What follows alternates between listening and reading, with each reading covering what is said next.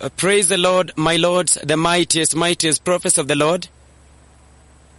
Well, uh, blessed people, uh, thank you, uh, Senior Pastor Kennedy and uh, Ransom. Uh, blessed people, I am very blessed indeed to come to you at this time for your Saturday evening sermon before tomorrow's service. And I know that there has been a council of bishops, um, including the council of overseers. There has been a national council meeting at Nakuru. Probably some of you are still on the road. Uh, all you need to do is to tune in, and if you are not able to, this is being recorded, so it will be replayed. It can be replayed later, and you have lost nothing. But for those who are tuned in, blessed people, I just want to share a little bit on uh, a very important conversation that the Lord is having with the church at this hour, and uh, uh, also as part of your um, your preparation, your preparedness for tomorrow's Sunday services.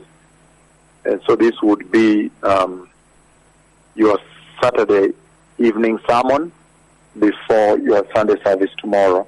I thought I should come to you at this time and share some of these very important issues that the Lord has raised, matters the Lord has raised before the church and instruction. Now, today I want to talk specifically about a conversation. I'll share two conversations and then I'll base this sermon, this message on those two conversations that heaven has had with me regarding the coming of the Messiah. Uh, the first one is a conversation in which God the Father, He wrote me a note. He wrote me a note in a dream. And then his hand, his hand brought that note very close to my eyes and even closer and closer to make me read the note. And he wrote in capital letters. He gave me that note in capital letters in a dream. As you know, the Lord communicates with these two prophets by writing. There's a lot of writing of the text of God.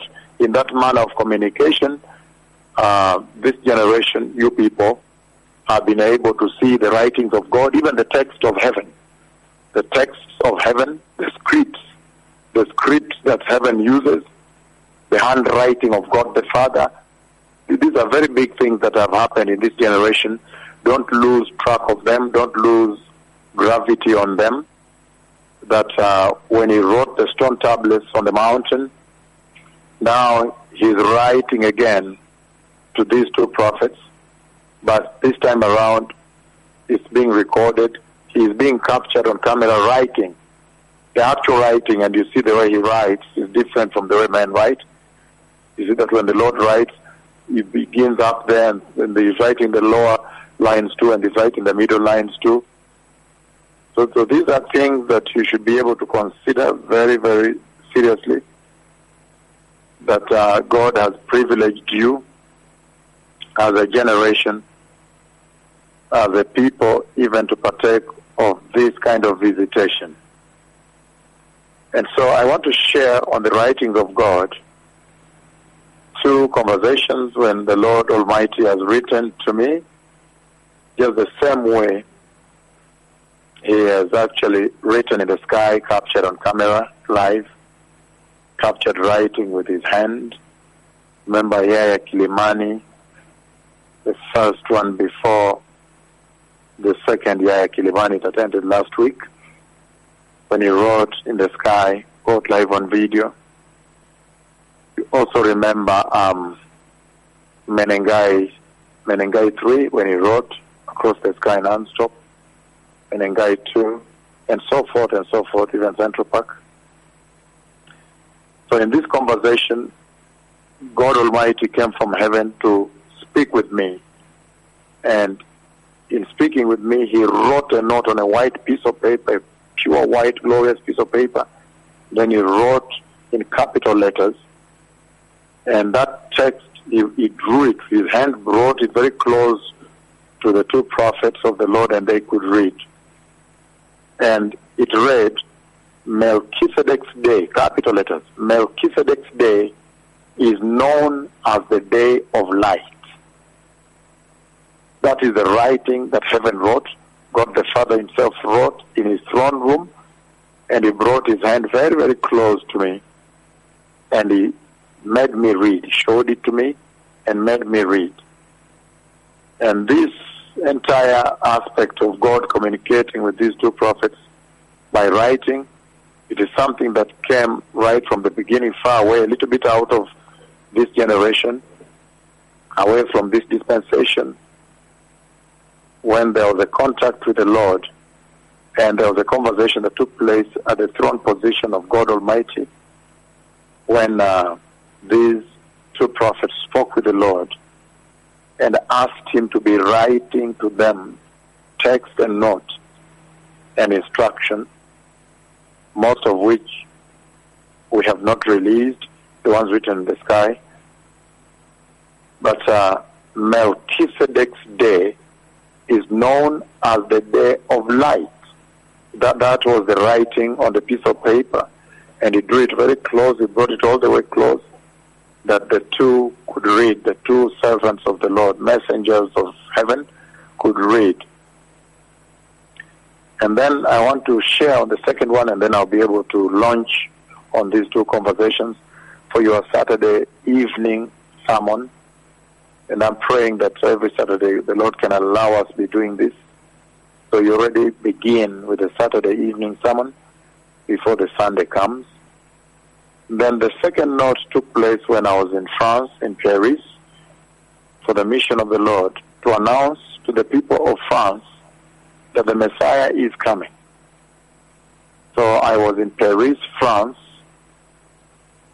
While I was in France, towards the end of that mission, on the last day, that night, let's remember it was the date of 12th, it must be 12th, either May 2009, I need to get back, but anyhow, on the last day after the last meeting, that night, the Lord comes and again he writes a note. He writes a note from heaven and he brings it all the way while I was in Paris, France, and he brings it very close. And that note said, I am coming in capital letters. The second time, underneath that, I am coming. And the third time, underneath that, I am coming, comma, says the Lord.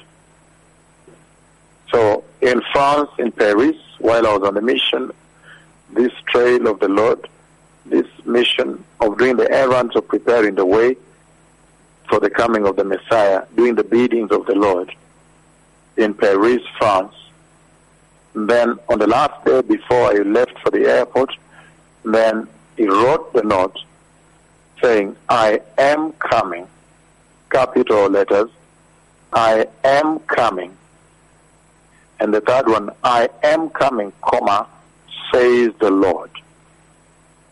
And I know there have been other writings like the one I shared with you people um, during the meeting, the conference, the ninth conference of pastors, the recent ones, when he wrote the book of Exodus chapter 6, verses 6 to 7, about a meter and a half from the ground and brought it to me, and many other writings. But I want to focus on these two writings to see if I can develop this for you and bring forth the instruction of God. We know very clearly that it is absolutely very clear. It's very, very, we, we, we are very aware that it's very clear on the message the Lord is giving. Number one, He's saying that there is a day, there is a day that has been set, the day of the coming of the Messiah, the day of the glorious coming of the Messiah. And he says in heaven that day is demarcated by God the Father himself. He has not shared with the Christ. He has not shared with anybody. He has not shared with the angels. Only God the Father. The Bible says nobody knows that day. Of that day, nobody knows the day or the hour. If you get the book of Matthew, Matthew chapter 24, from verse 36, he says this No one knows about that day or hour, not even the angels in heaven, nor the Son, but only God the Father, Jehovah Yahweh, the Lord of hosts, Jehovah Sabaoth. And so, you now see very clearly that the day he's talking about is actually the day that is concealed by the hidden counsel of God Almighty, the hidden wisdom of, wisdom of God, concealed wisdom of God, has concealed this day. And in so doing, this day has become like a standard, a trap to the church. Because he talks about preparing for this day, preparedness for this day, readiness for this day. But right from the onset, the first thing I would like to bring very forward uh, up front on this conversation is the fact that God is now showing a greater disposition of love to mankind and especially to this generation. And to this generation is beginning to reveal certain secrets that he has not revealed before to the past generations. And these two that speak with you are also aware of the events that happen in the other generations, so they can compare the two generations. They have also executed ministry, their ministry cuts across generations. And that's why I am saying, for this generation, he has shown a greater disposition of love, because he is now opening up a little bit more and showing certain things that he has not shown the other generations. For example, the day that I've read about in Matthew 24 36, the day whose day and hour is not known,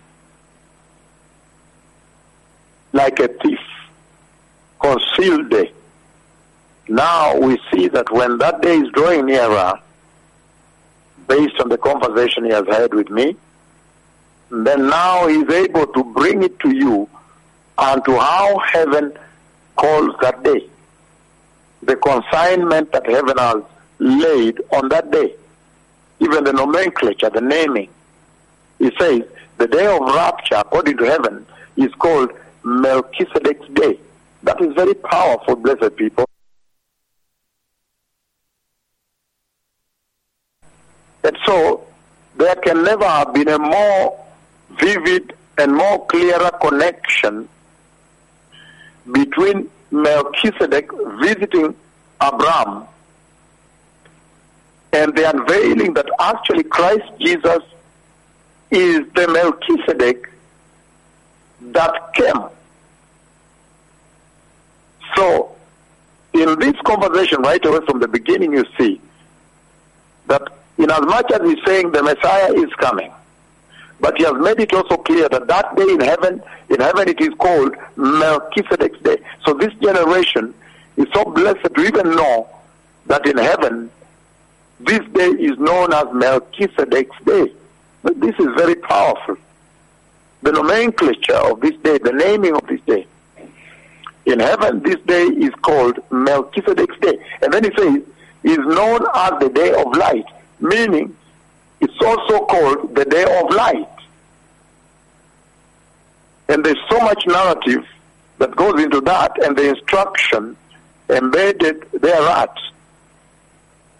Because if Melchizedek's day is known as the day of light, that means he that is the light of the world, he that upon his coming brought light, the light of God to the nations, is actually coming on that day. And there's so many narratives you could consign, assign to this to instruct you even on what the Lord is saying. Because John chapter 1 verse 1 on, he says, In the beginning was the Word, and the Word was with God, and the Word was God. Verse 2 he says, He was with God in the beginning.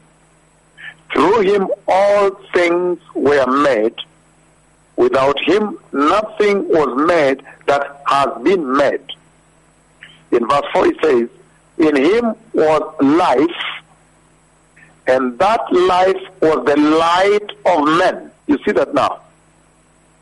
The light shines in the darkness, but the darkness has not understood it.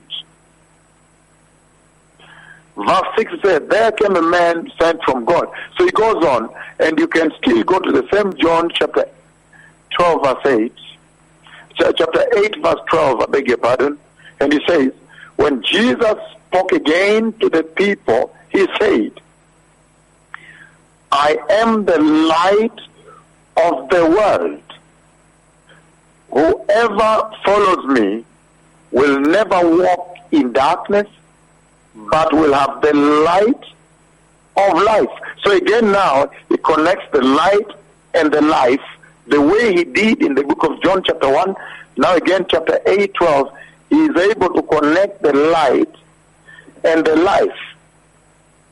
And this is a very powerful thing, blessed people.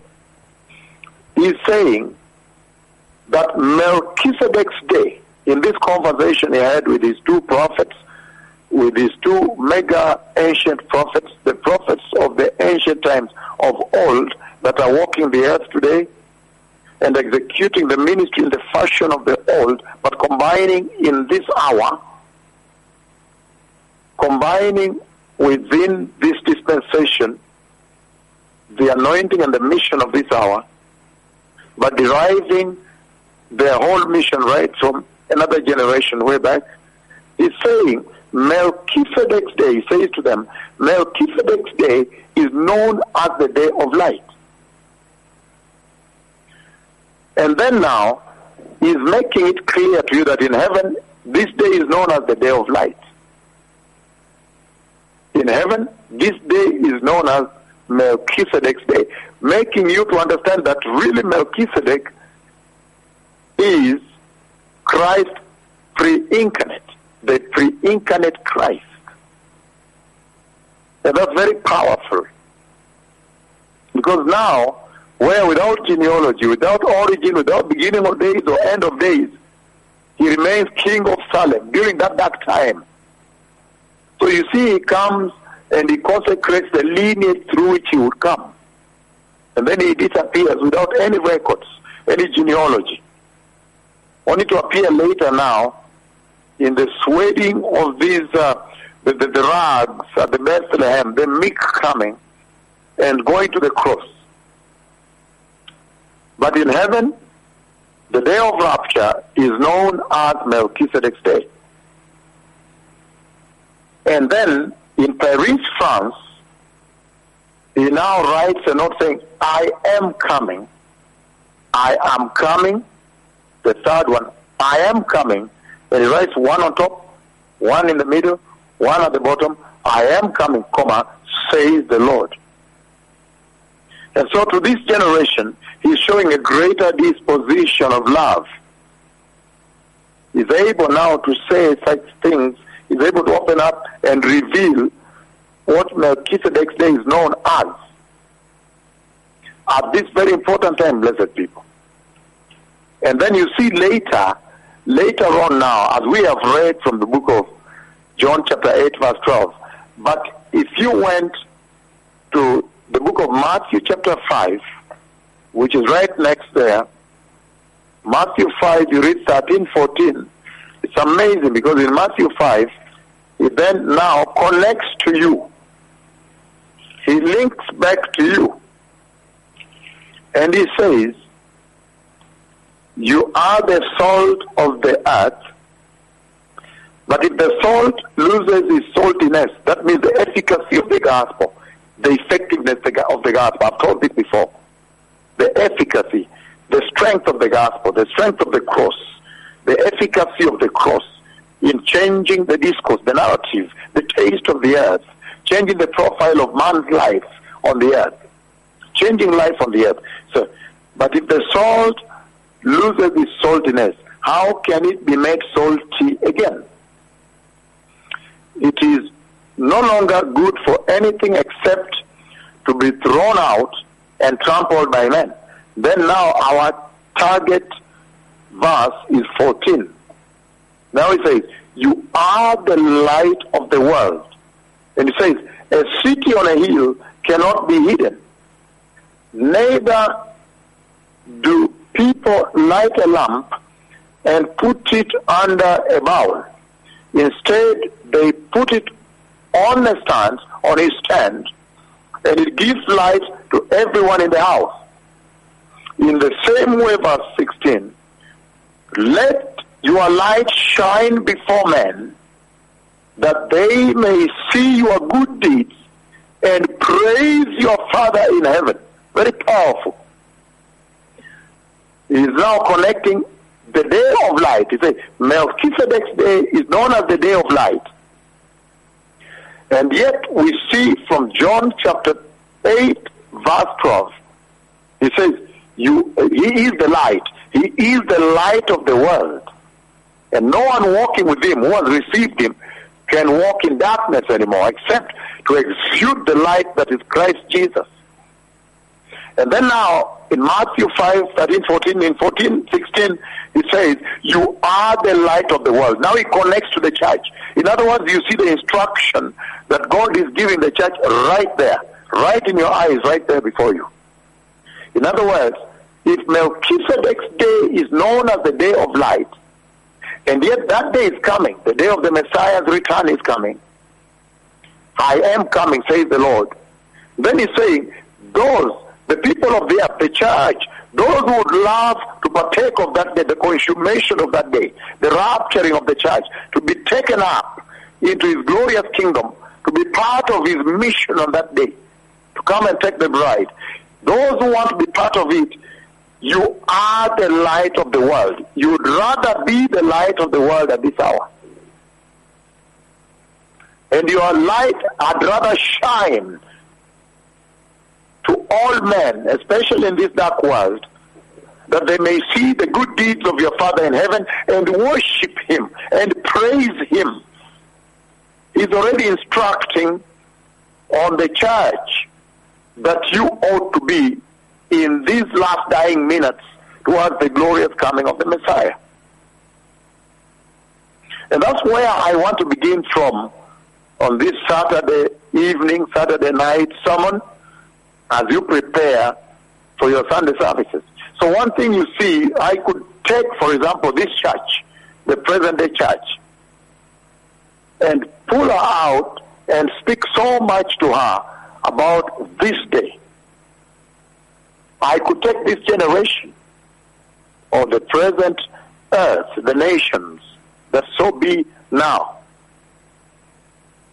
So if I took this church, this generation, the present day church, then you see one thing that God has appointed you for Him to be coming out at this hour and bringing forth monumental visitations of historic proportion, then obviously you can see that you are appointed by God. In other words, this is the appointed time upon which the Lord has set out in his prophetic timeline and demarcated that when this time shall arrive, I shall now show greater disposition of love and open up greater things of heaven to draw their hearts to the kingdom of heaven, that they be the generation that prepares the way for the glorious coming of the Messiah, for Melchizedek's day, that get to see the consummation of that day, the realization of that day.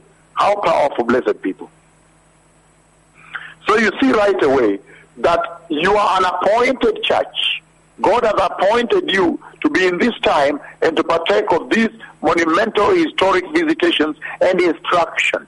Even to be able to see, to perceive, to behold the two tremendous prophets of the book of Revelation, chapter 11, operating in what becomes the preamble, the introduction, the abstract of Revelation 11.3, the power that they will exude then. You see they are beginning to introduce, to bring a little abstract, a little glimpse of what it shall be like after the church is taken away. But I'm saying that you are an appointed generation. In other words, there is an election that God has placed on you as the church. He has elected you. So if he has appointed this hour, then the generation, the church that is you, is an appointed generation, appointed church. And when you are appointed, then normally you will find that there is a duty assigned you. In other words, there is responsibility that is assigned to you by virtue of the appointment of God. To whom much is given, much is expected. So if you be that appointed generation, blessed people, and so you see now, so much is being poured unto you to prepare you. And many generations didn't get the opportunity. They lived a casual Christian life. They didn't get the time or the moment, the privilege of hearing the announcement of the glorious coming of the Messiah. So some of them died, went to sleep without really preparing substantively. But for you, you have this advantage point that the announcement is here, the messengers preparing that way is here, and God is revealing the deeper secrets of heaven. He's saying the day of rapture in heaven is called Melchizedek's day, which is known as the day of light. And he's writing in the sky. You are recording the writing. The cloud is coming, the heavens are open, the glory is settling on he that speaks with you. On the crown of my head, even as we walk and serve you and serve the Lord and stand before the Lord of all the earth.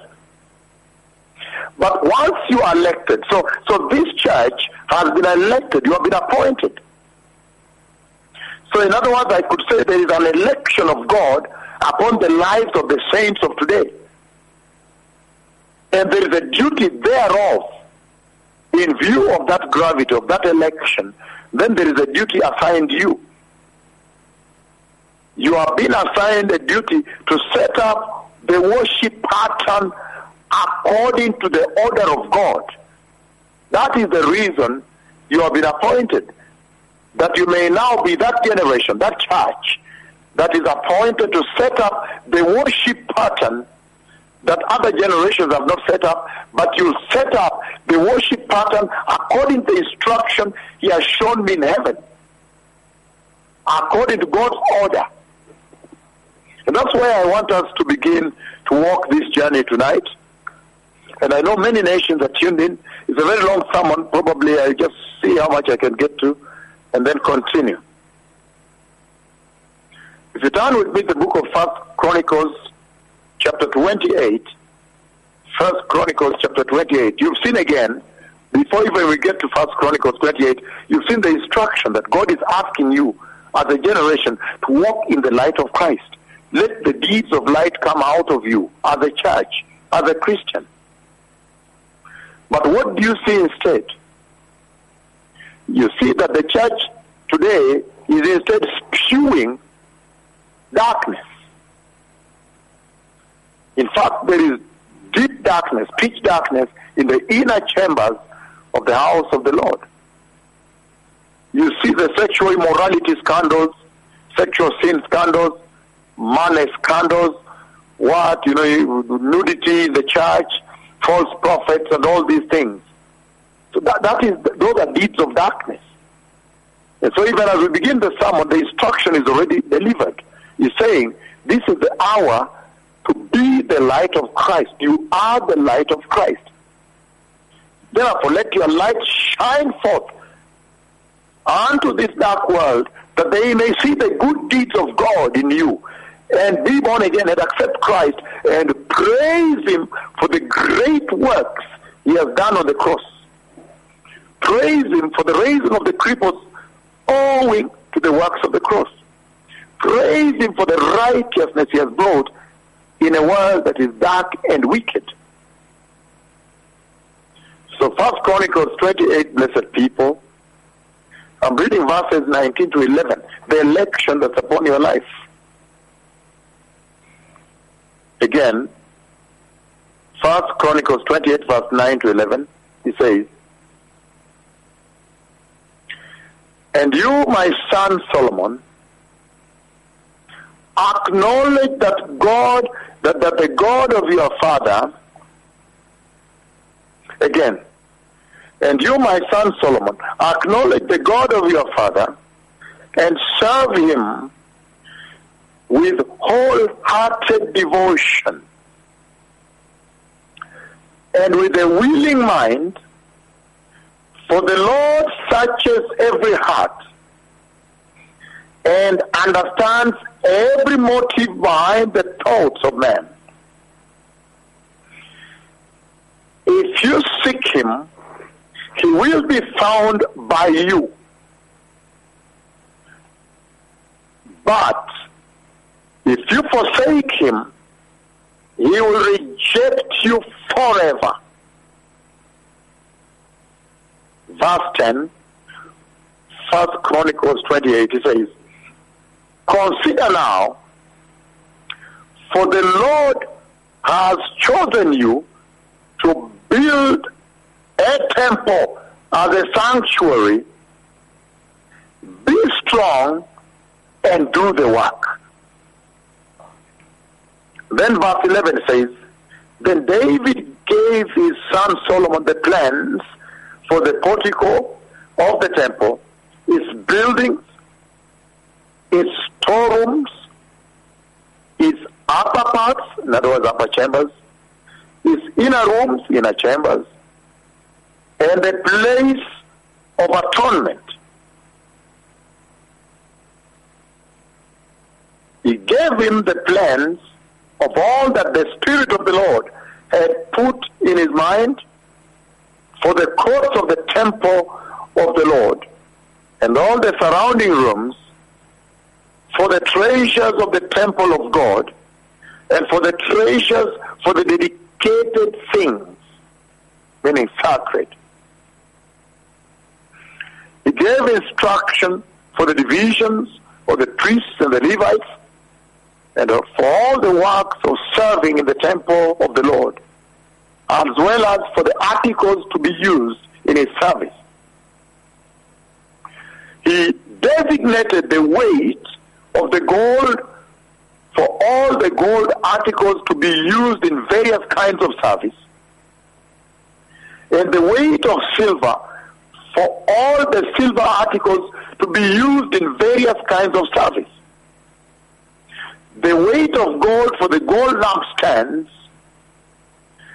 and their lamps, with the weight of each lampstand and its lamps, and the weight of silver for each of the silver lampstands and its stands, and the weight of gold for the table for consecrated bread, and the weight of silver for the silver tables, the weight of pure gold for the forks, and the sprinkling bowls, and the pitchers, and the weight of gold for each of the dishes, and the weight of silver for each silver dish, and the weight of the refined gold for the altar of incense.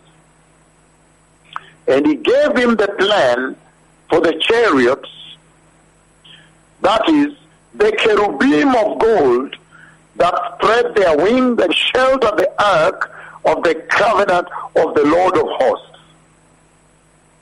All this, David said, I have, I have written, I have been writing from the hand of the Lord, for the hand of the Lord is upon me, and he gave me understanding in all the details of the plan.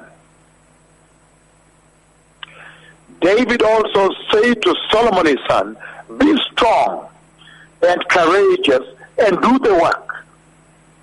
And do not be afraid or discouraged, for the Lord God, my God, is with you.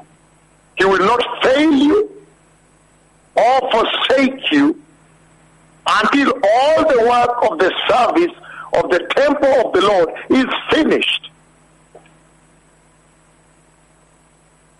The divisions of the priests and the Levites are ready, Levites are ready for all the work on the temple of God. And every willing man skilled in any craft will help you in all the work. The officials of all the people will obey your every command on this matter. So this is very powerful. The book of First Chronicles chapter 28. And so you see, at this point, David wanted to build the temple of the Lord. But he was not allowed. And then, by election, the Lord chooses another, chooses another generation. He chooses Solomon, his son. The generation of Solomon is what he chooses. So the other generation does not build. So now his son, Solomon, that generation of Solomon, now he chooses Solomon to build the temple of the Lord. And the Lord, on this matter of the election, when he now elects Solomon and his generation to be the generation that builds the temple of the Lord, because all the skilled men would now gather around him and take instruction and build the temple of the Lord. But upon electing Solomon, then he gives Solomon the duty. He gives him the duty to be able to set up the worship pattern and the order of God's worship. So when David is handing down the plan, the plan of worship that God has downloaded him from heaven, then you see God's order of worship. In other words, God's pattern of worship. And in everything I've read until now, in that patterning, that ordering of worship, the order of God's worship is very, very specific, extremely specific. Extremely, very specific with each article, each item, each dish, the table made of gold, made of silver, the, the, the highly refined gold, the super refined, and what makes the table, and all that. Even the chariots, the cherubim.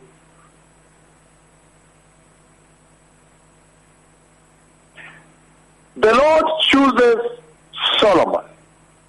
In other words, the election of God is upon Solomon. He elects him to now set up the worship order of heaven, the worship order of God.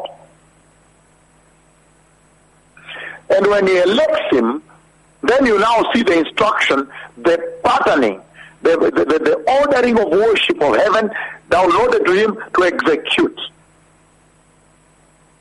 To make sure that worship is exactly as God has ordered. And I know of a generation too that has now been elected. I say from the beginning that the election of God, God's appointment is upon the present church, the present generation. And therefore their duty has been assigned equally to, in equal measure. So the election of the saints of today has come up, has come with the duty to set up the worship order, the worship pattern in accordance with the order of God, God's order, in the same way. Why it was a physical temple, now we are talking about a physical tabernacle. And I'm reading the book of First Corinthians, chapter 6. First Corinthians chapter 6, verse 18 to 19, for example. Our target is 19, but to give us a broader latitude, we read 18. He says, Flee from sexual immorality. All other sins a man commits are outside his body, in other words, outside the temple. But he who sins sexually sins against his own body. Verse 19, he says, Do you not know that your body is the temple of the Holy Spirit who is in you, whom you have received from God Jehovah? You are not your own, but you were bought at a price. Therefore, honor God with your body. So he's talking about the temple that Jesus set up, the temple of the Holy Spirit that he constructed in Isaiah 53 at the Calvary cross. So that now the temple, the temple at Pentecost may be installed. the temple of the Holy Spirit, the spiritual temple. And then he's saying that now on this matter of the latter glory, you are the generation that has been appointed, has been elected to do the duty of setting up worship, the worship order of God, the worship pattern according to God's order. The book of Ezra,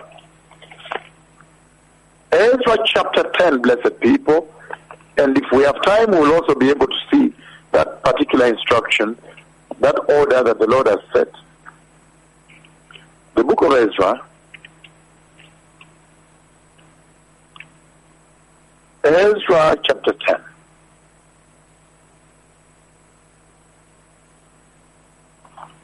Book of Ezra.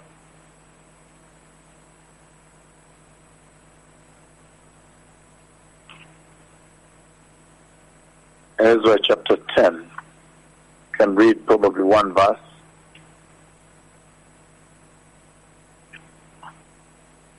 Again, turn with me, blessed people, the book of Ezra, chapter 10. Once I get there, I'll read it.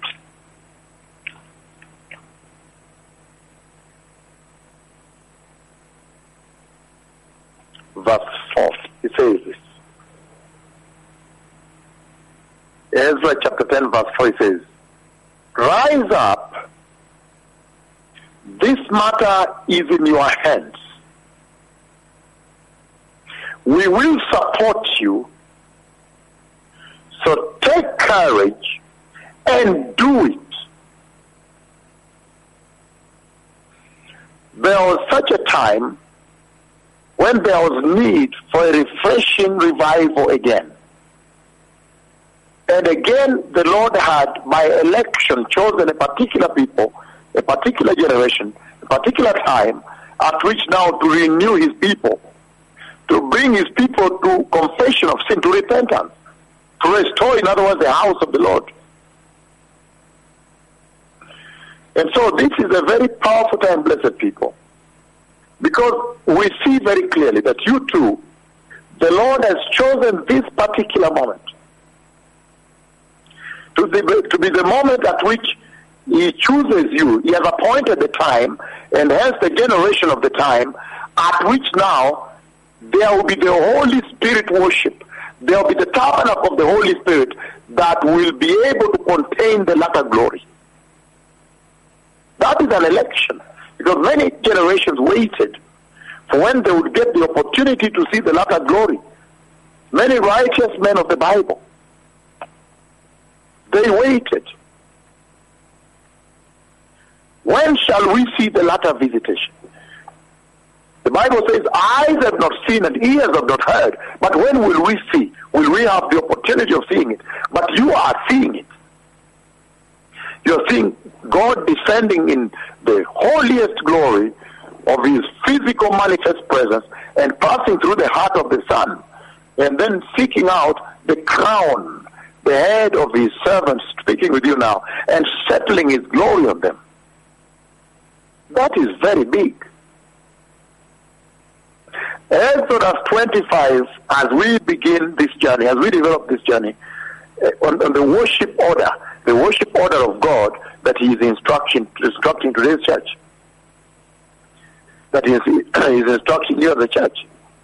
Exodus 25, verse 9, He says the following. Again, Exodus 29, verse 9, 25, verse 9, He says, verse 8 to 9 to give us another large It says, Then have them make a sanctuary for me, and I will dwell among them. Look at that now. You have the contemporary on this side when the tabernacle of the Holy Spirit, the temple of the Holy Spirit you have been asked to build. You have been asked as a generation, as a church, to build the tabernacle of the latter glory of God, the latter visitation of God, and you've now found out that it's very big. It is the visitation of God Himself walking among you. But He says here, have them again, Exodus 25, we're reading uh, verses beginning in verse 8 to 9. Have them make a sanctuary for me, and I will dwell among them. Make this tabernacle and all its furnishings exactly like the pattern I will show you. Again, the God's order of worship, very specific, you cannot change it. And today too, He has given that order, and that is what I want to share with you today. That we may remove the confusion from the church, where they are now worshiping in another order, another order. And yet we know God is very specific when it comes to worship, how He should be worshipped. The Lord is extremely specific on how He should be worshipped. And worship is very key. Worship is extremely key to God. That's why He decides to order the worship from heaven, from the kingdom of heaven, and then He brings it down, down He downloads it to you with specifics because worship belongs to Him, and worship is so critical in the life of God and in the life of mankind because worship belongs to God. In the life of man, worship is too critical. Let me give you the example just to underscore to, to you how critical worship is to the church. Why God has to order worship himself from his throne room and then download the specs, specific specs, the specifics of worship to you. He cannot take chances with worship.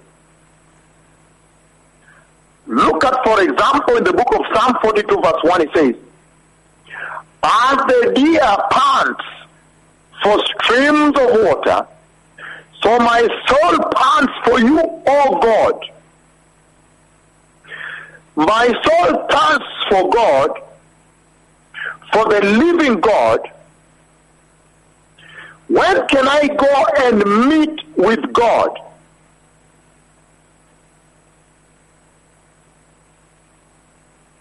My tears have been my food day and night.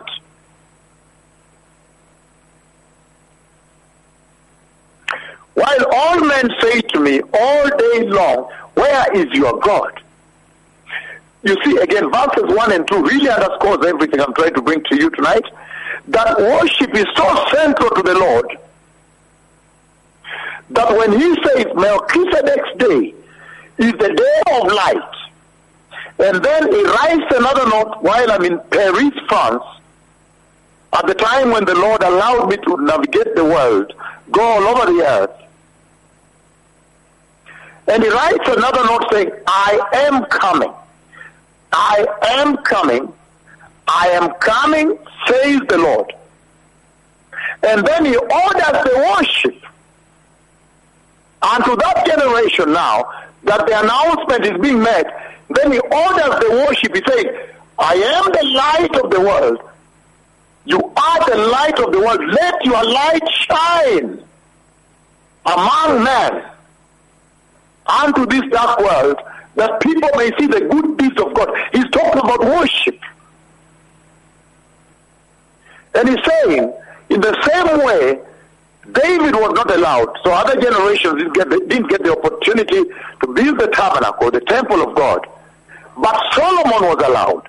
And the specifics were downloaded to Solomon. How to be able to build the worship according to the order of God, God's order, God's patterning, God's standard, God's benchmark, God's specification. Worship is so critical. And I was bringing this to you that the very reason man was created is to worship blessed people. That's why worship is so central to the life of man that God himself has to design worship and hand it down to men. And the failure of men to adhere to the specifications of worship as you see in the church today, the present day church, is a disaster. Because worship is meant to deliver you, the church, into the glorious, eternal kingdom of Jehovah. And to prove to you that you were created for worship, and this apostasy of worship, worshiping Jehovah that you see in the present day church, is actually disastrous, it's calamitous, then I read the book of Psalm 42 when it says, As a deer in the desert pants for streams of water, thirsty man me desperately. huh? So my soul pants for you, O God. My soul thirsts for God, for you, my God, for the living God. And it's as though the soul, as it thirsts, is asking, when can I go and meet my God?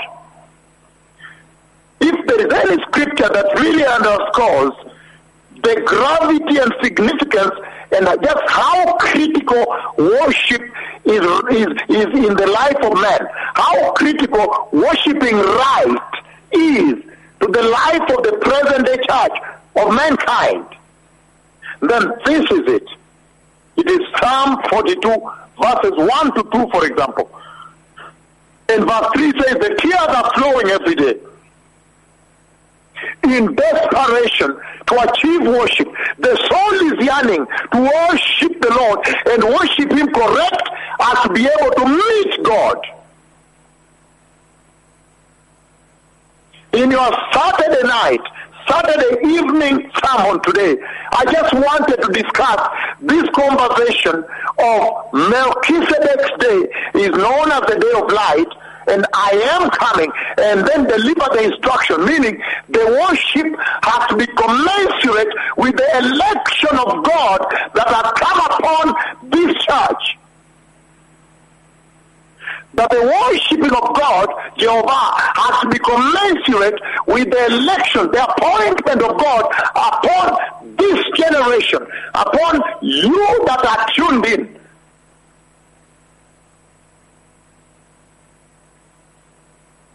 And he says, worship is so critical to the Lord that you may be able to behold the visitation. This is the visitation of God the Father. So you can imagine.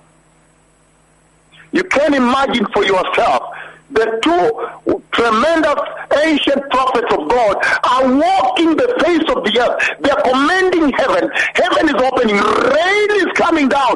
And there is shock and stun, astoundment, perplexity.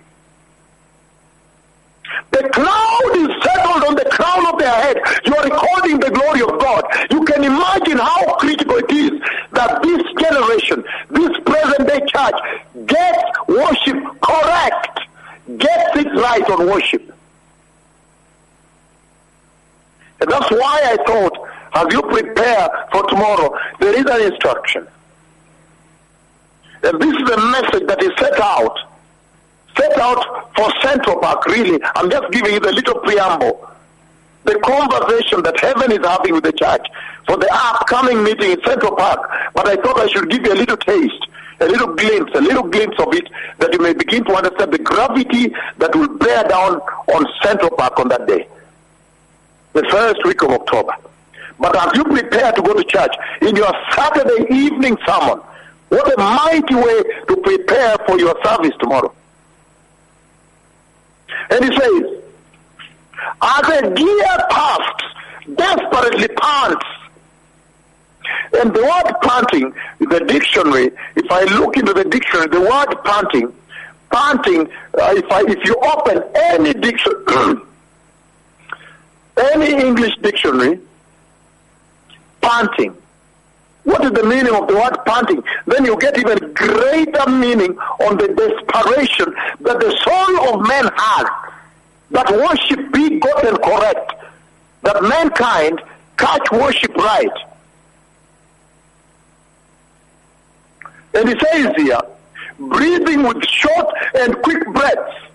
In other words, run out of breath. Hallelujah that when you think about worshiping, fulfilling worship, when your heart and your soul pass and, and thinks about fulfilling the requirements of worship, he says, then to breathe quickly and loudly through your mouth, usually because you have been doing something very energetic and very distressful, you are in great anxiety about it. and great angustia, distress, to hurry. They are almost here. To do it in a hurry, in great distress, and breathing from the mouth aloud. You are panting. Huh? As a deer pants for the streams of, of, of springs of water in a thirsty desert, so does my soul pant in desperation for you, oh God. That is just how much mankind was created to get worship, to be desperate for worshiping the Lord correct. Worship Him right. How much more then does this scripture of Psalm 42, 1 and 2 bear upon the life of this generation, the appointed generation, the generation that is enjoying the election of God, that they may see this greater visitation and that it may be a calling to duty, a call to duty to worship right, worship correct. Oh, I need to stop here, otherwise I preempt the sermon at Central Park. But I'll just read one more verse and then I'll cut it from here and prepare for Central Park. Oh, how I wish Central Park was tomorrow. To get worship right, this generation is under the election of God. They have been appointed by the Lord. They are seeing the visitations that many generations lost. They lost to see. In other words, your coveted generation then how much more should this generation get the worship correct? And he says here, Jesus is talking, and I'm still talking about worship. The worship that is being instructed by that note that God wrote me from heaven and brought me and said, Melchizedek's day is known as the day of light the instruction that came from there to the church. Today is the first time I'm doing this. I'll read two scriptures, two verses, and then just stop it here. It's a very extended sermon meant for Central Park, Nairobi. Jesus said, John chapter 4, I'm reading verse 13 just to introduce you to the main verse I'm, led, I'm leading you to. John chapter 4 verse 13 it says, Jesus answered, everyone who drinks this water will be thirsty again. But whoever drinks the water I give him will never thirst. Indeed, the water I give him will become in him springs of living water, welling out up out of him, welling up to eternal life. Hallelujah. In other words, jailing out now, wailing out like a well to eternal life. Do you see the importance of catching worship correct? That when you catch worship correct, now you become a fountain of living water, like Christ is, and you will see eternity up to, unto eternal life. But he says here in verse 23, 24, and he says, John chapter 4, 23, 24, he says, Yet a time is coming, and has now come, when the true worshipper will worship the Father in spirit and truth. For they are the kind of worshippers the Father seeks. God is spirit, and the worshippers of God must worship him in spirit and in truth. Hallelujah.